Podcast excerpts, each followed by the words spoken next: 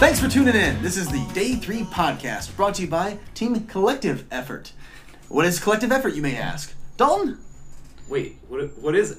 No, so Team Collective Effort. Team Collective Effort is a group of players based in or out of Fort Wayne, Indiana, who are looking to put forth content to hopefully not only make ourselves but all of you uh, better at Magic the Gathering.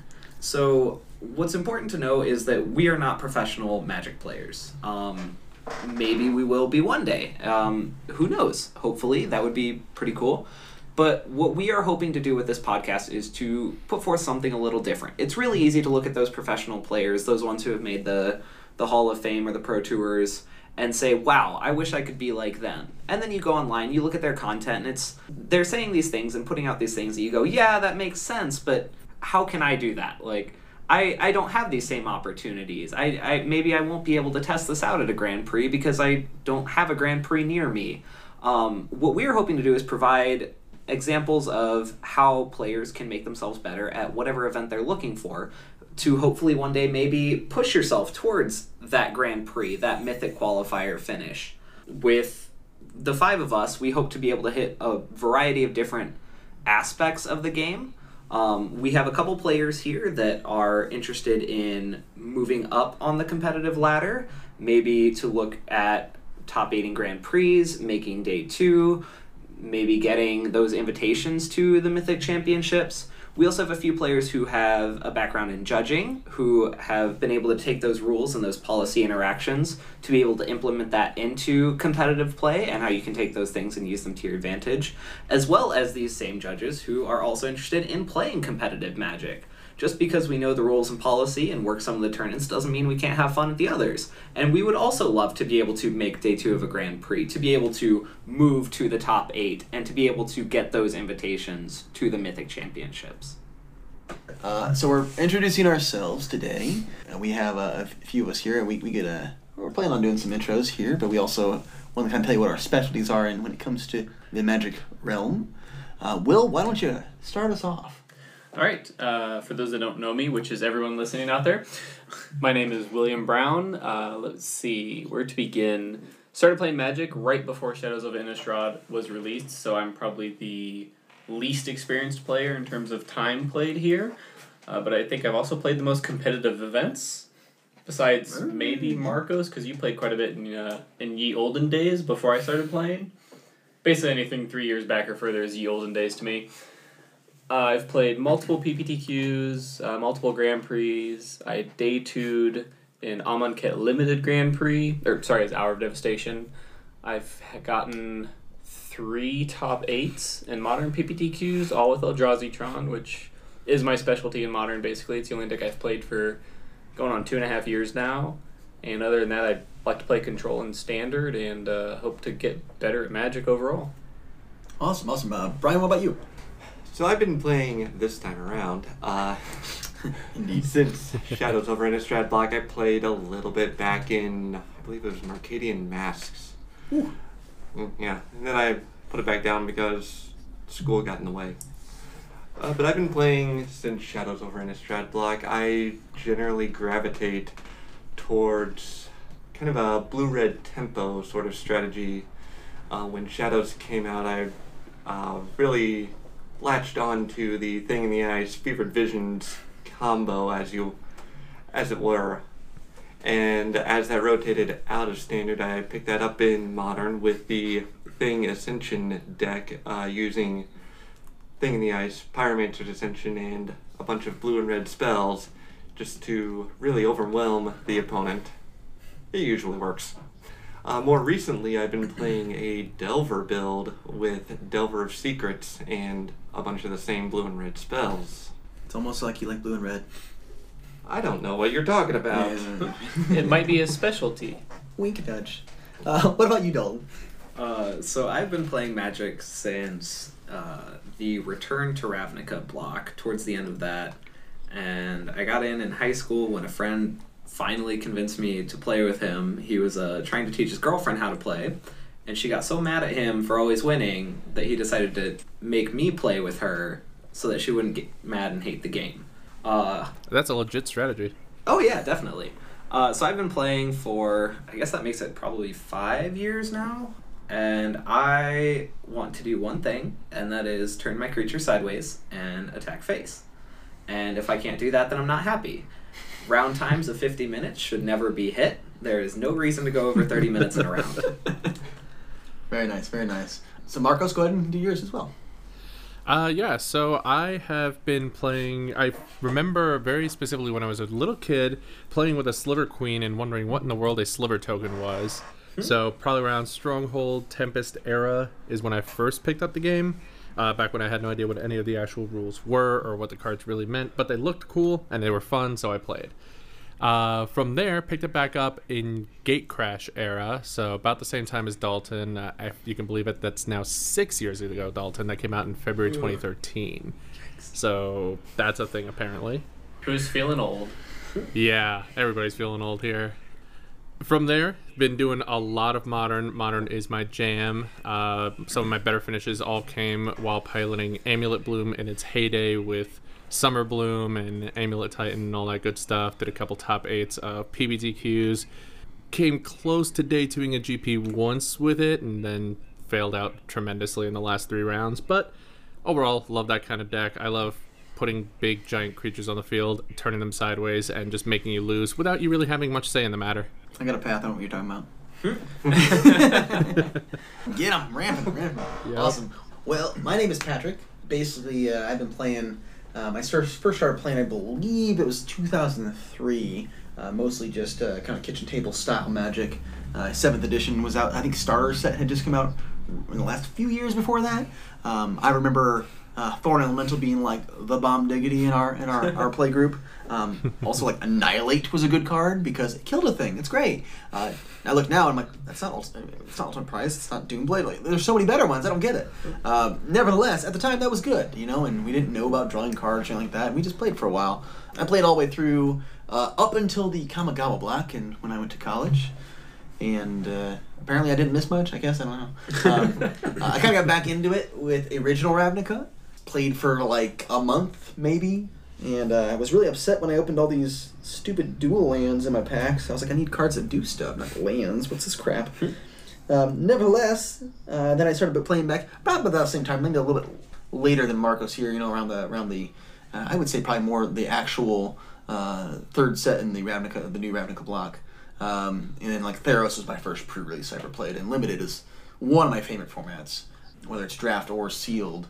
Um, but I also really do love Modern as well. I'm more of the combo type of player, so like like my, my one of my main decks is Ad Nauseam.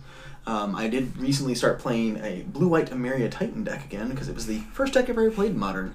And at the time, it was not good because, well, Splinter Twin. And now it's not good because of every other deck. It's fine. Um, nevertheless, uh, so Dalton, Marcos, and myself, uh, Patrick, are all uh, level 2 judges. Uh, and Will and Brian uh, are, are basically player half of the, the podcast.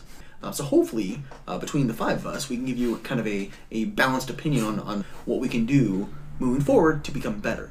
Um, we, I think, uh, all of us see a lot of people, whether it's in casual sense or competitive sense or even a professional level, that you know make mistakes and how they handle those mistakes, and how they improve and, and, and do better. Um, you know, when, when I first started playing, and you know, I'm sure maybe you guys have felt the same way. Um, it's really easy to make a mistake and then just let it tank your entire match. Oh yeah, easily. I mean, there's you know like tilting off the face of the planet is an actual thing. Like you, you just you punt, you make a small punt, and then you just kind of dwell on it and misplay more, and then you dwell on that, and it just kind of snowballs downhill, and all of a sudden you're you know falling off the face of the planet and losing everything you're trying to do. So So I mean, our, our, our whole point in this com uh, this, this conversation and or podcast is to tell you, no, we're not professionals. Uh, we are not professionals in, in this sense, but we do see a lot of things, and we do all learn from every experience we have. And if even one of our listeners uh, can grow because of, of the things that we're talking about, uh, that's that's good for us. So that's what we want.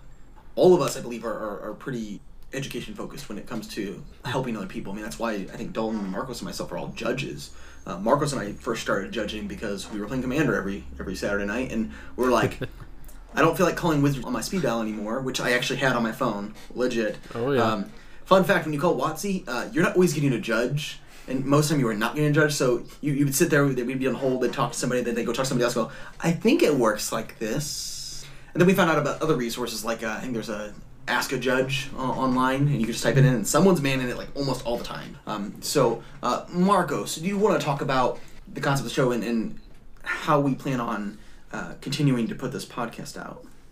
Absolutely. So, a couple things to touch on on when it comes to the overall plan of the show. Uh, Patrick made a very good point in that the whole point of this is that we're not pros. There's a lot of content out there if you're a Magic player where you can hear a lot of professional Magic players, players in the MPL, uh, players who stream every day, who are just out there and already at a high level and trying to help raise everybody else to that. Uh, but we are not in that area. We are more like what I assume most of our listeners are going to be, which are the players that are trying to get to that next level and who are always trying to level up. And so, to that effect, we're all going to be focusing on what it takes to get there. You know, the five of us are constantly in a Facebook chat, just talking over new cards, new deck builds, new concepts. You know, oh, you should definitely check out this podcast because Paulo Vitor Damo da Rosa happen to have a really good insight into this one type of deck build for standard or whatever it might be. Uh, so that's my portion on the whole point of the podcast. Now, when it comes to how we're going to be doing this weekly, uh, there's five of us. That's a lot of people all to be sitting around some microphones and talking to each other. So, uh, because of that, and the fact that some weekends some of us may have more to say than others. For example, I'm in New York. A lot of the rest of the guys are in Indiana. So, for example, I went to Magic Fest New Jersey last weekend and nobody else did. So, I have a perspective that I can give from the judging side of having worked Magic Fest New Jersey, whereas uh, not everybody else might. So, we're going to work under, if there are any wrestling fans out there, the Freebird rule, where we're going to have about at least three of us here on any given week. The three that are here will typically rotate, and we'll figure out what makes most sense to be able to have a good, effective conversation that week. So, for example, Patrick already mentioned that we have three judges here. If we want to start talking about here's some important policy things that you need to know about because there have been changes to judge rulings and all that that you need to know to be able to be more effective when you're playing competitively, well, the three of us might take that week. Whereas if you know Patrick, Will, and Brian want to sit down and talk about this awesome new deck that they've been working on and play testing over the week that they're wanting to take to a competitive event, they might take that next week. So there will be some times where all of us will be here. I'm assuming big things like new set releases and when we want to talk about that, or big important shows like our very first one. Yay! Woo! But that's going to be about how we're going to handle things from here on out. Awesome, man. Thank you uh, for, for breaking that down. Um, Will, uh, we have a concept that we want to focus on uh, in this podcast. Uh, that concept being uh, day three. Can you break that down a little bit for us? Yes, um, and uh, Brian was very instrumental in you know sculpting this concept of day three, which you might kind of think sounds a little odd because you know GPs are two day events and all that kind of stuff, but it kind of culminates in this rise to get better. Uh, you know, you start all events on day one. You know, the first day you're starting at the bottom. You got to work your way up, get to day two. And in GPs, day two is the final day. You know, top eight is like its own separate thing. So in a way, you can kind of assimilate that uh, and see it as a day three of its own, even though it's on the same day. But most importantly, the Pro Tour day three is the top eight all on its own. So that's the end goal is to you know get to day three of a Pro Tour or now a Mythic Championship and then on the other side, day three would be the Monday after your events. And then it's time to reflect on what happened over the weekend, what you did right, what you did wrong, how you can grow as a player and a person, honestly. I mean, I'm sure we can all, you know, work on not tilting as much and that sort of stuff that not only helps you as a player, but also just as a person to be more calm and, you know, respectable to other people. Awesome. Brian, did you want to add something to that too, since you were so instrumental? I think Will mostly hit on all the points that I talked about really about you know looking back at what you did, how you can improve uh, both your attitude and your gameplay from what you did over the weekend. Awesome, fantastic, man, fantastic. Um, Dalton, we have some social media that we're going to be uh, loading up and whatnot, and uh, you have some other social medias that maybe you want to talk about as well. Uh, I figured we'd give you a, a shot here to do that. Yeah, so we are going to be posting these on as many forums as we can to make it as accessible to you all as possible. You can find us streaming on this podcast, we'll be using a few different forums. So we have a Twitch channel where you can find us whenever we go live with things. We will be on YouTube at a future name that has not yet been designated. So make sure to stay in touch for that. And then we'll also be posting these on our social media for any of our friends that may or may not be interested in listening. Um, now, as Patrick mentioned, I do come into this with a little bit of other experience in the Magic world. Um, many of you may be familiar with the Judging for the Win channel. It's run by David Eldon, a level 2 who is also in Fort Wayne, Indiana. And he goes over a bunch of different rules and policy documents for judges and for players to make sure that everyone is prepared for their events. Uh, I work on that with him as his co host for the streams that we run on Twitch, which can be found every Thursday night at Judging for the Win. And as part of that, I take everything that I learn there as a judge and everything that I put forth into this podcast. So, as Patrick mentioned, he, Marcos, and myself are all level two judges. We are going to be bringing in different different aspects of this to this podcast than others might. And that's not a bad thing. I'd say that diversity is a great thing, and being able to have multiple different perspectives is great. Um, but it doesn't mean we're just judges. We're not going to focus on only rules and policy. There are plenty of other mediums for that that are absolutely fantastic. What we want to focus on is how you could possibly use things like your rules and policy knowledge to better yourself in an event. How you can use that policy that got updated on missed triggers to possibly put yourself at a better advantage to win a game. Obviously, I'm not talking about cheating here, but knowing the rules of the game specifically grants players a better advantage when playing. It's specifically stated in the Magic Tournament rules. So being able to use that definitely will come in handy. Also, to interject real quick, uh, knowing your rules also helps with certain situations where you can focus less on things that you don't have to worry about and you know utilize your brain power more efficiently towards actually focusing on the game.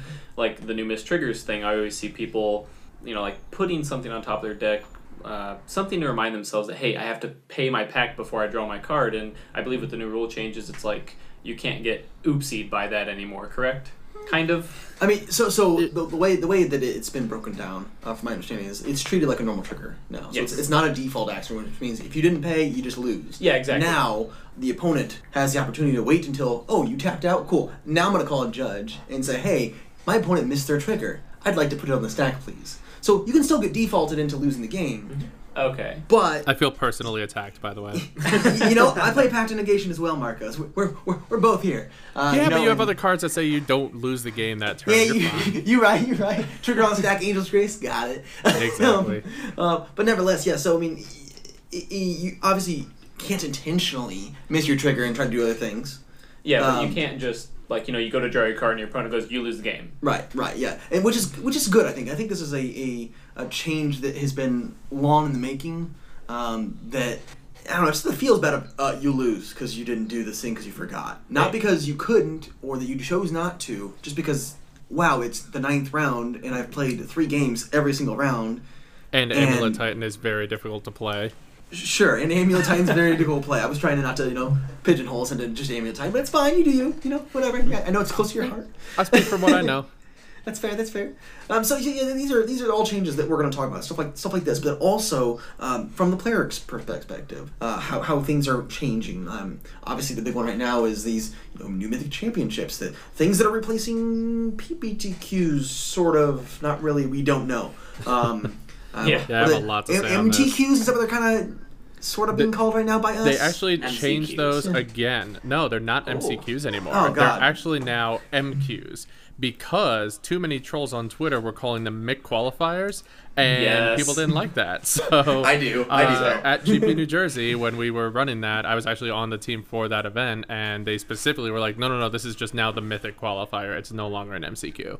That makes sense. And you know, from like a normal, you know, quote unquote normal player perspective, such as myself, um, this whole like PPTQs are going away, and I'm just like, okay, what chance do I have of even like attempting to qualify for a pro tour now? Because PPTQs were the only way I knew of before, outside of like you know the MOCS, the Magic Online Championship Series, which, I mean, the let's be honest, the competition for that is much higher. The player base is much more centered towards pro players than it is at PPTQs, so it's going to be much more difficult to get there. And when they mm-hmm. released all this information about Mythic Championships and changing the PPTQ mm-hmm. structure, and I'm just like, well, this is all up in the air. Well, you know, where do I go next? And it's just like, mm-hmm. I guess I'm just going to play Magic and try and focus on getting better until I have more info on how I can move towards, you know, qualifying for a Pro Tour or Mythic Championship, whatever they're calling it now, you know? Mm-hmm. I think we're at a really unique time right now too for even starting this podcast because typically up until now the whole like tournament grinder scene has been very jamming PPTQs until you can string together a few RPTQs and maybe get to a PT here and there.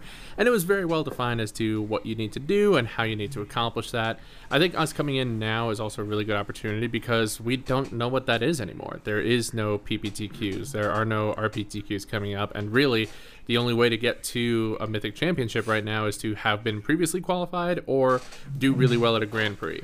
And that's it. So uh, I think it's a good chance for us to kind of revisit how we spend our time on trying to get better by not necessarily relying as much on those weekly events like a PPTQ or an RPTQ that we can get to, uh, and focus on instead on like the bigger paper events that there are out there, like Star City Games Open weekends or going to the Grand Prix whenever it comes to town under the umbrella of Magic Fest or whatever it's going to be now. You know, and and focusing on okay, what do we need to do to maximize for that venue? Versus even something like how do I maximize grinding the ladder to maybe be one of the top eight to be invited to this mythic invitational and grind up to mythic on arena. So Not I mean, having ev- a job. Yeah, not having a job, no time living in your mom's basement. I don't know. Nothing Sorry. against people living in basements. Yeah. basements. Let me rephrase that.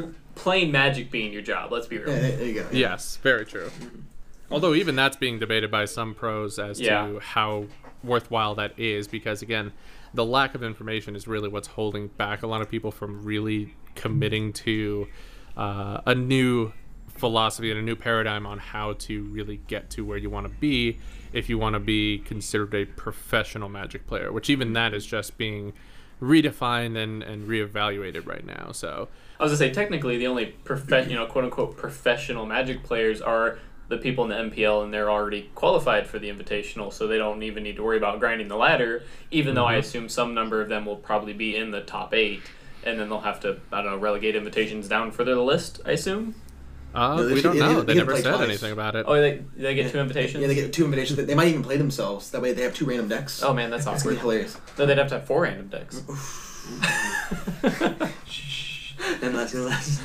Um, obviously, we we've kind of covered our next point without even trying. Um, it was not intentional, but we, we wanted to talk a little bit about you know the the mythic uh, invitation qualifiers. Or so let, us take a moment about that. Uh, I've heard a lot of discussion, uh, even in the last couple of days, about uh, this format where you randomly pick your first deck and then you play your second deck, and if you go to game three, then you get to pick which one you want to play, and. Um, this kind of offers up a weird deck building challenge uh, because if you know for a fact that uh, you're going to play three games with a single deck, uh, maybe you have a sideboard that's cer- cer- built a certain way. Um, but from my knowledge, I didn't hear anything about actual sideboards. in There this. is there is no Nope. sideboarding. No sideboards. You have two 60 card decks. From what I read, you know, assuming Yep. that the article is all up to date and a- accurate in what they're going to do, you have two random decks. One is selected at random for game one. Game two, you're forced to play the other deck that you brought.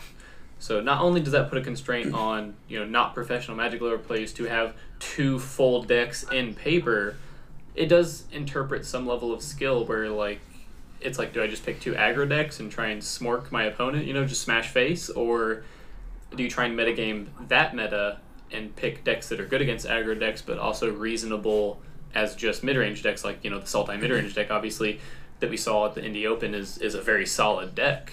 Um, I assume we'll be seeing some of that if it's still, you know, one of the most relevant decks, but it, it does bring in that, but then you're also spending potentially another three, four hundred dollars to build another sixty card deck, and you know somebody that isn't, you know, doesn't have a high paying career or doesn't play Magic professionally as as their living, that'll be really difficult for them to locate all those cards, and it might, you know, it might prohibit some players from even attempting to enter into these tournaments.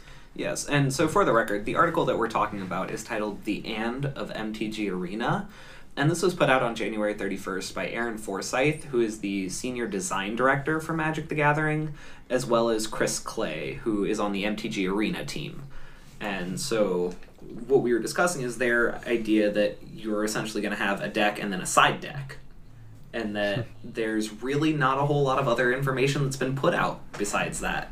Um, the idea is that you know it takes out the nuance of sideboarding in Magic because now you have a separate deck to choose from, but it does add that nuance of okay, now I have to buy two decks. Or maybe you and your friend were going to sign up for an event. You were going to loan your friend your deck. Well, now you can't because you need. It also puts a, a really weird distinction on how you're building your decks, not just in the okay, do I take both of my deck options and really split them up in what they're trying to accomplish. Let's say we go, okay, I'm going to do mono red aggro here, and here I'm going to do a Sultai control style deck. But then the problem comes to okay, if your aggro deck is really good at getting under, but it has absolutely no late game, but then your Sultai deck has zero defense against that same red deck, and you can only control the late game. Well, then what happens in game three after you've seen that your opponent is running both of the same, and now you have to decide which of your two to bring in? It informs your deck building a little bit differently. There are some decks that are really good pre board and then they get considerably worse post board. And now, do we look at these 60 card decks and we just find the most degenerate uh, sets of 60 and 60 in the entire format and just smash them against each other? And that just I'm excited like a at very that prospect. That doesn't sound like a fun thing to watch though for the viewers at home, whoever is supposed to be the target audience. And to build upon this, if you look at, you know, I'm sure all of you, if you're actually Magic players and do some research on it, you know that Arena Best of One, up until the Mythic, la- you know, up until the Mythic rank- ranking, it is primarily mono red aggro because that deck is very very good at what it does game one. But we did not see very much of that in the top 32 at the Indy Open because post board in games two and three it gets considerably worse, considerably worse because people have cards to fight that deck and just eat it up. I mean, especially the Sultai decks, you know, those other mid range decks, and even the control decks bring stuff in. Uh, for a record, there were five copies of Mono Red in the top 32. Okay, so there was more than I more than I thought. but I guarantee that there was a higher count of. Uh, based on what I saw as a judge on the event, it seemed like more than one in six people were playing mono red aggro. So you're saying it was probably the most popular day one deck, but I probably had one of the lowest I, I don't conversion know. rates. Like like my my side of things, I saw a million Gates decks day one, Hmm. and like none on day two. It's great because it, they it went to time. Like maybe that's why I saw them because you know you know obviously a- as a judge you know when you're when you're at the end of your round you have to be sitting on matches and uh, it seemed like every time I got sent out at the end, end of like the first five rounds it was oh look a Gates deck, Mm-hmm. oh look we've gone to time five minutes ago and they're still in the first turn. What's happening? I mean, Um, that, that logically checks out though, because the red decks are usually winning or losing their games in what six, seven Makes minutes. sense, yeah. And, and uh, you know, another thing is that just the the red decks in general, they play fast. They they really punish an opponent if they stumble even a single turn, um, which makes them really good in the best of one meta. So it's only natural to assume that these what do they call them arena standard or standard duos Arena standard. arena standard that these tournaments one of the decks is going to be like the fastest aggro deck in the format because if your opponent gets their random deck that's not prepared to battle that immediately or you know they, they get a bad opening hand they mulligan stumble on a land draw like the red deck will just run them over and win. And at that point the 260 card decks at random it almost feels more like rock paper scissors than a game of magic because it feels like it's going to be determined by what deck you're playing game one. Mm-hmm. And then you know, if, if you both have an aggro deck and a control deck, and your opponent has an aggro deck and a control deck, if you get your aggro deck game one, they get their control deck game one, you're probably gonna have a good chance of winning unless they're like heavily skewed towards beating aggro. And then look, game two, they're playing their aggro deck, you're playing your control deck, and they're highly favored to win that game. So at that point, it's just like then you're playing a best of one game in game three, and you have to decide are they going to play their control deck, or are they going to play their aggro deck, and that's like the only decision you have to make. It feels like. So, so what you're saying is they just changed uh, improperly determining the winner in the IPG to say that it's not an automatic DQ, and then, then they announce this thing about I mean, that's, basically being random. that, that's what it feels like in a Oh, way. Um, I mean, okay, if you look at standard um, over the past year, when I started really trying to get competitive about it, like repeatedly, I kept seeing the key to standard is sideboarding, the key to standard is sideboarding, and that's why certain pro players are so good because they're so good at sideboarding, and that's why they're consistently putting up good finishes in standard because they built their sideboards really well and they knew how to sideboard for each matchup really well. And now it just feels like everybody that spent all this time focusing on that, trying to get better, it's just kind of like, uh, well, sorry. And and a, another thing that they have mentioned in the article that we're discussing is that the decks don't have to be entirely different. Um, if you have two decks that are the exact same 60, that is fine by them, as, as far as what we can read from the article. Yep. So if you want to play mono red and you want to guarantee you're playing mono red, both of your decks can be mono red. And That that's fine. feels like really fun and entertaining magic to watch. that was heavy sarcasm for those that can't tell. Almost like watching KCI on stream. No, at least I- that was taken No, care at least the red deck will win two games in time it takes KCI to win a game. Marcos, I believe you have something you want to say? Yeah, and it's interesting because you're, we're talking about how much fun this is going to be to watch, and we're assuming that this is a priority for WotC because, well, the whole invitational here, the only things they've been announcing are, hey, come and watch this big event. We're putting a million dollars in this tournament. We're putting a million dollars in this other tournament. And so it, I find it interesting that they're choosing this kind of standard constriction on deck building and everything to make it more entertaining to watch. I think I think in the article they mentioned that they specifically want to avoid the non-games, and I guess I'm just not 100% seeing how this kind of restriction on deck building and matchups are going to help avoid that overall. So Yeah, exactly. They even came out and said the best of one, how they have their, you know, opening hand formula is to prevent non games of magic. Mhm. But this feels like it's a coin toss. You know, depending on the decks you bring, obviously you could just bring like two mid range decks and hope to dodge control. But again, that, you know, it's just all coin flip thing on deck choice. But there's going to be some games where it's just like, you know, your decks are randomly selected for game one and your opponent's deck is just designed to beat your deck. And it's like, I mean, I, I played cards. It didn't Yeah, it's And- fascinating how they're building everything here. To I guess to what end? I'm assuming that they put some testing into this and they're not going into it blind. Bold assumption, I know, but at, at this point, I just I really want to see what that kind of metagame shapes out to, where you're building best of one decks that basically are forced to be more towards the mid range area if you mm-hmm. want to have about equal game against the entire field. And then the question is, do you find an aggro deck or the extreme control deck that can prey on those? Or are you just stuck with mid range mirrors being the matchups every single game? It's going to be interesting to see. I, Oh yeah, definitely. And Brian, to get your perspective on this, because you're, I mean, you're, you're definitely more of a deck specialist. You're like, this is my deck that I want to play. I'm going to play this deck and make it as best that I can. If you want to do that in this sort of arena standard, not only do you have to really, really focus and tune that to beat all the decks, but then you have to buy like you know, twice as many copies of all your cards if that's what you want to do. Right, if you want to play the same deck twice, you had to buy your deck twice or acquire your deck twice, whatever it ends up being. And then at that point, too, you had to consider do I stick some sideboard only cards in my main 60 just to kind of hedge against what I think I might see? You know, do I run a shatter effect main board because, well, maybe there's a artifact I need to blow up? That is fair. That is fair. Um, you know, in you know, we've seen a lot of talk about uh, Nexus of Fate this last week as well. Uh, so let me say that's my deck. That, that's my, maybe that's my favorite deck. It's not. By uh, the why way. am I not But surprised? I said it's not. Um, I, I own zero copies of Nexus of Fate currently. I'm But that card continue. is very much your aesthetic. Y- y- You're not wrong. You're not wrong. I do like the. I'm just gonna keep doing it. You just kind of sit over there and do nothing. Uh, I do like those kind of decks. Uh, but let's say I want to play two of the same deck. Now I have to buy eight copies of Nexus Fate, at which, if we ever do play in paper, they'll all be proxied anyway. if the head judge allows it. Yes, Um, but you still have to own the physical copy. Right. Well, yeah, like and like at this event in, in Indy, I saw you know people playing like Bant, and then there were just random mountains with you know Sharpie Nexus of Fate on it. I'm sitting there going, this is on coverage. Like, this is on the camera match. Yeah. And it's like, I, I understand the buy a box promo. I think it's a cool idea because it makes it limited. But a seven drop, take an extra turn card should Okay. not be a thirty or forty dollar card. Hmm. Can, also yes, but the fundamental like the fundamental brokenness of that card, in my opinion, this is my opinion. Well, one, it's an instant, which is super weird for an extra turn spell. That's not the broken part. The broken part is that the shuffling back in is a replacement effect and not a triggered ability, so you literally cannot interact with it except for exiling it from their deck with Unmoored Ego.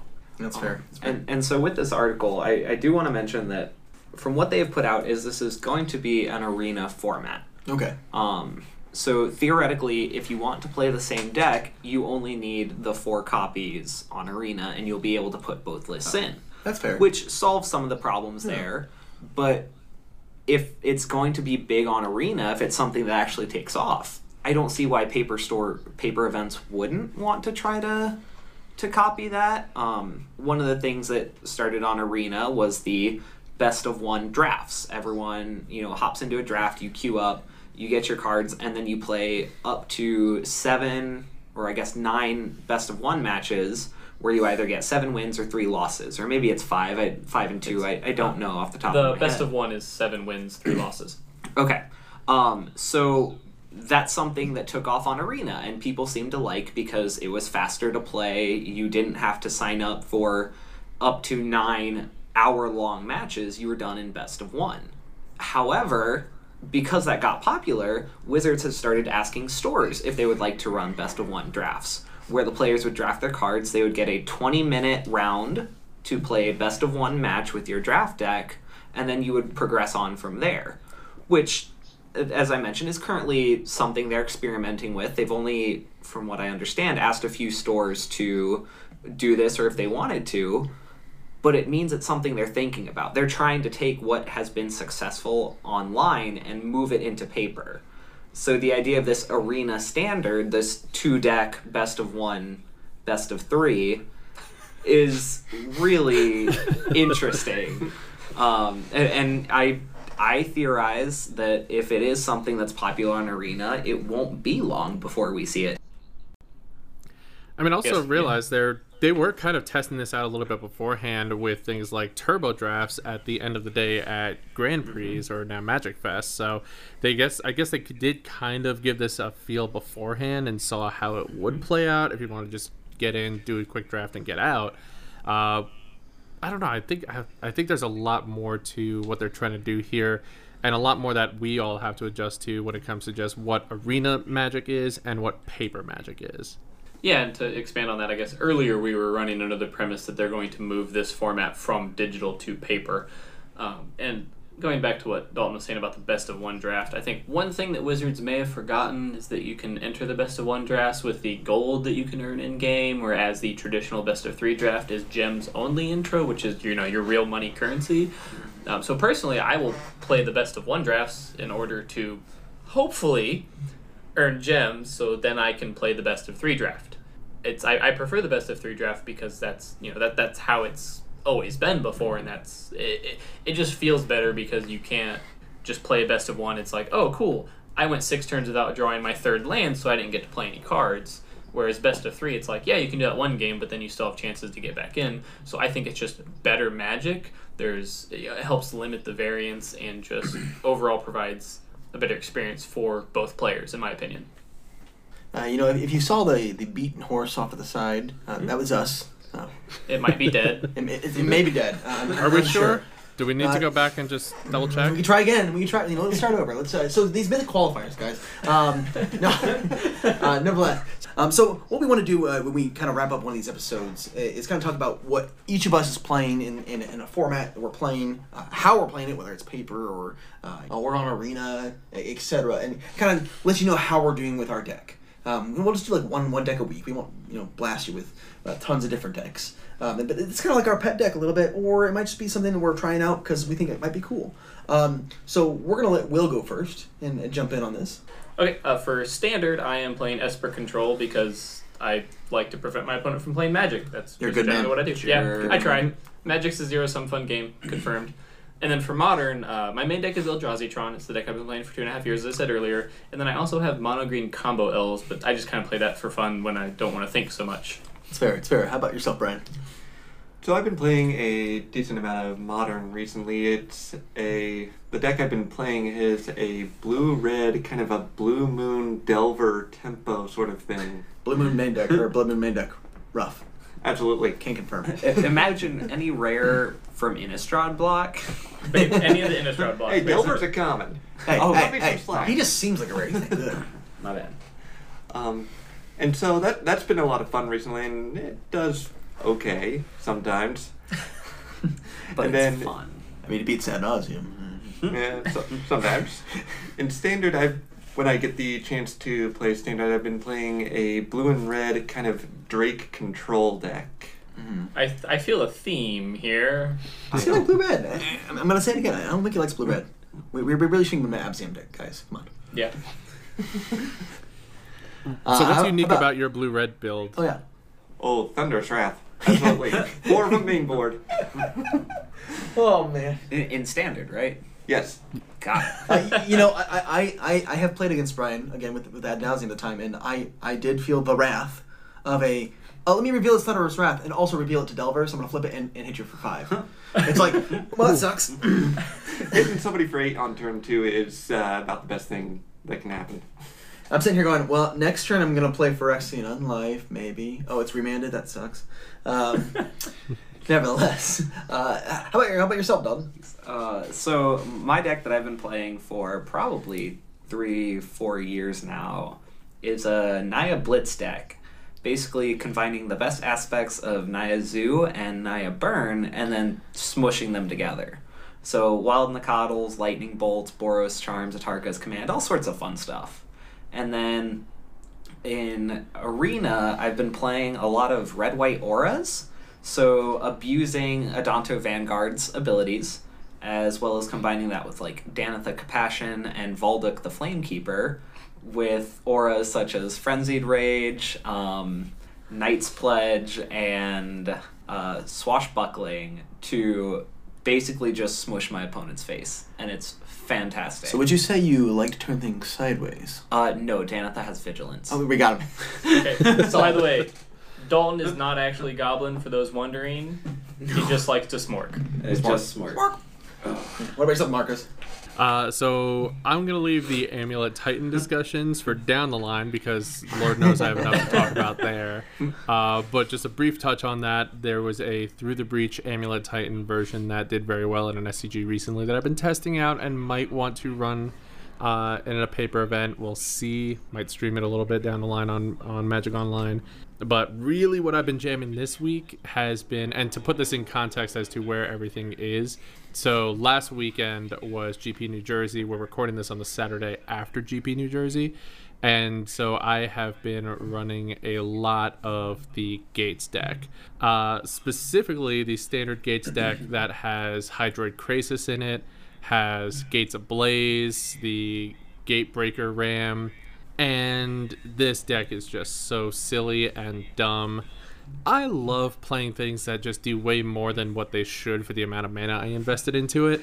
And having a deal 10 damage to every creature on the board spell for 3 mana is kind of amazing. And it makes it makes a lot of sense. Um, Yeah. I will uh, I will claim the title as the resident uh, Jink Master. Um, if anyone wants to fight me for it, I- bring it on. Uh, I used to play uh, in standard the Panharmonicon deck just because it was hilarious. Uh, five colors, buddy. Uh, get them. Um, but currently, uh, I've been playing a lot of modern. Uh, again, I've been playing the Blue White Emeria Titan. It's kind of my baby right now. Uh, just because I think it's funny to have somebody like Friday Night Magic last night. Someone asked me after game one, said, uh, "Is this a real deck?" no, no, no offense, man, but is this a real deck? I'm like, no, no offense taken, and sort of. I mean, it, it, exists. Uh, is it tier one? No, tier two? Ah, maybe tier three. Uh, but you know, it, it rarely wins games. Sometimes, you know, it, I I almost got there against Jeskai Control in game two. Uh, didn't get to game three because we ran out of time. it was hilarious. Uh, but in in standard. Um, Currently in Arena, I have a, a blue white flash deck nearly built uh, with with Lyra and Teferi, and uh, I think I have a card in there right now too. And uh, but most most importantly, Raff Capashen, because nothing like slamming a History of Benalia in combat uh, uh, to uh, to stop people and have them go wait what, uh, or or just have my Teferi and they think they're gonna you know mono red their way to killing my Teferi. I'm just like, I'm gonna exile all non legendaries with Urza's Ruinous Blast at instant speed. Hope that's okay. Uh, Oh, that and- sounds nasty. it's hilarious. It's fun. It's all right. it's, uh, there's there's a lot better decks right now, but it, it's fun. Again, it, it's kind of janky. Uh, that's that's who I am as a person uh, when it comes to Magic, uh, which is which is why I think I liked Ad Nauseam so much. Um, because it was basically I'm gonna play for a bit, and if you're not dead by turn five, then I didn't do my job, and you win. So important question: the uh, player that asked you if it was a real deck, Yes, did you win? I did. He was playing uh, Grixis Death Shadow after game one, and he just was confused. Uh-huh. Uh, he never saw Emeria. Uh, I, I, I played a Sun Titan the very last turn, and he just kind of looked at it like, "What's going on?" Um, I also played an Ojutai's command uh, that game, and he was like, "What? What? What is this?" like, like he knew what the card was, and he, he just was like, "Who's playing this? Who, you know, card?" So Patrick, real quick, your objective is for your opponent to stop and have to read a card. Uh, yes, every time. uh, I mean, uh, we, we when, again when Marcos and I first started playing Magic together, uh, it was mostly Commander, and all the friends in that group probably played Innistrad up to like Return to Ravnica cards in their Commander decks. Like that was that was like it. Yeah. Um, there were a few other ones, but I had this sweet tub of cards from like seventh edition and before uh, Oh under my, my bed goodness. when I first started playing. I was like, I'm gonna play this card, and everyone at that table would go, "Huh? What's that?" And then That then was it- basically it- the question I had to ask at least eight times during Patrick's turn. Like, what does that card do again? And the glee that I saw in his eyes was just I, I do remember the, the first time, and I, I don't want to dwell too much on this this you know topic, but uh, I do remember the first time that at my uh, Melek uh, is it deck, which Brian has piloted once or twice, had it, and I have the storm played, and someone immediately went, "Well, okay, fine, Blasphemous Act," and I responded with Boros Charm making my guys indestructible, which and then at the time, and then I think believe Marcos played uh, Banishing Stroke. So all these things I put under uh, Eye of the Storm, and if you don't know Eye of the Storm, basically when you when you cast an instant sorcery, it gets exiled underneath Eye of the Storm, and then you may play any number of the cards that are already exiled under Eye of the Storm at no cost. Um, so he was this is back before the Tuck rule commander. Uh, so he talked to my commander, and then I responded by taking his commander. Then he tunnel visioned, which said you know name a card. That person puts the cards in the graveyard until they hit that card.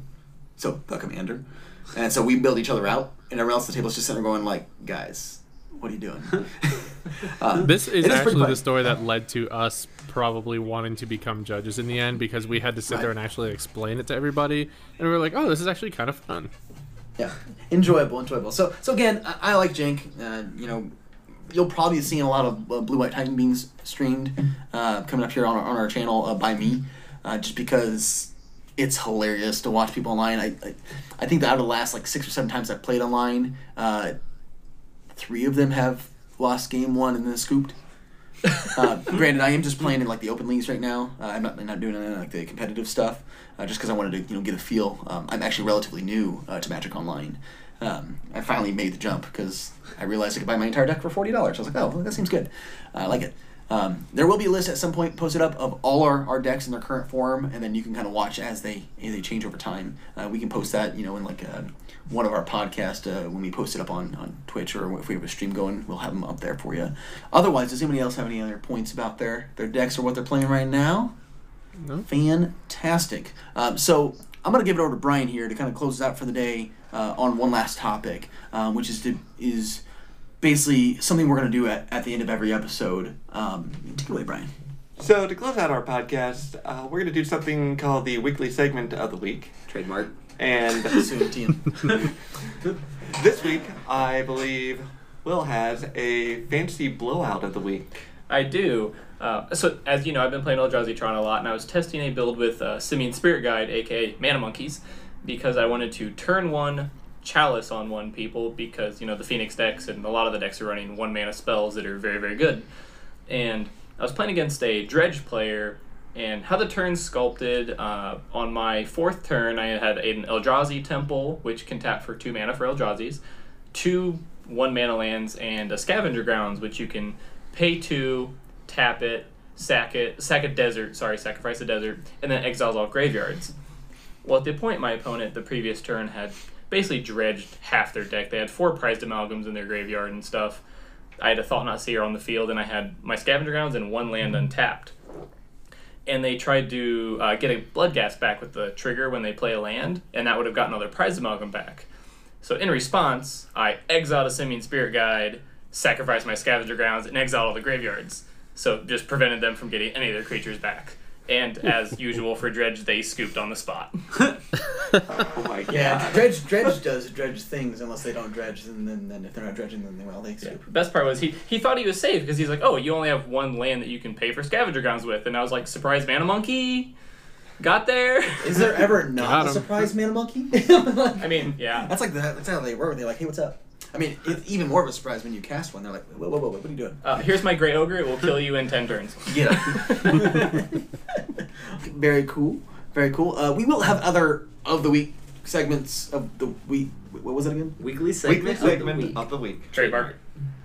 Trademark. Yeah. Weekly segment of the week. Got it. Beautiful. So we will have more of those. They'll range from anything from punting, because I'm sure we'll have a lot of those. Oh, yeah, uh, absolutely. maybe some sweet deck tech against a very certain matchup. Maybe maybe you play in your meta and everyone plays uh, Eldrazi That's unlikely, but uh, you never know. And maybe you're just like, no, I'm going to play this card that gets rid of a colorless creature. Beautiful. Uh, we like it. We like it. We'll take it. And you know, feel free to sub- submit some of those to us too. If you have a really cool of the week, maybe we'll feature yours or we'll feature one of ours. We'll figure it out. Uh, nevertheless, feel free to follow us on Twitch at twitch.tv slash collective effort MTG. On Twitter at MTG Team CE. We will have a YouTube page going up shortly, or you can reach out to us directly at teamcollectiveeffort at gmail.com. Again, that's teamcollectiveeffort at gmail.com. Uh, otherwise, thanks for tuning in, and everybody say goodbye. Bye. Adios.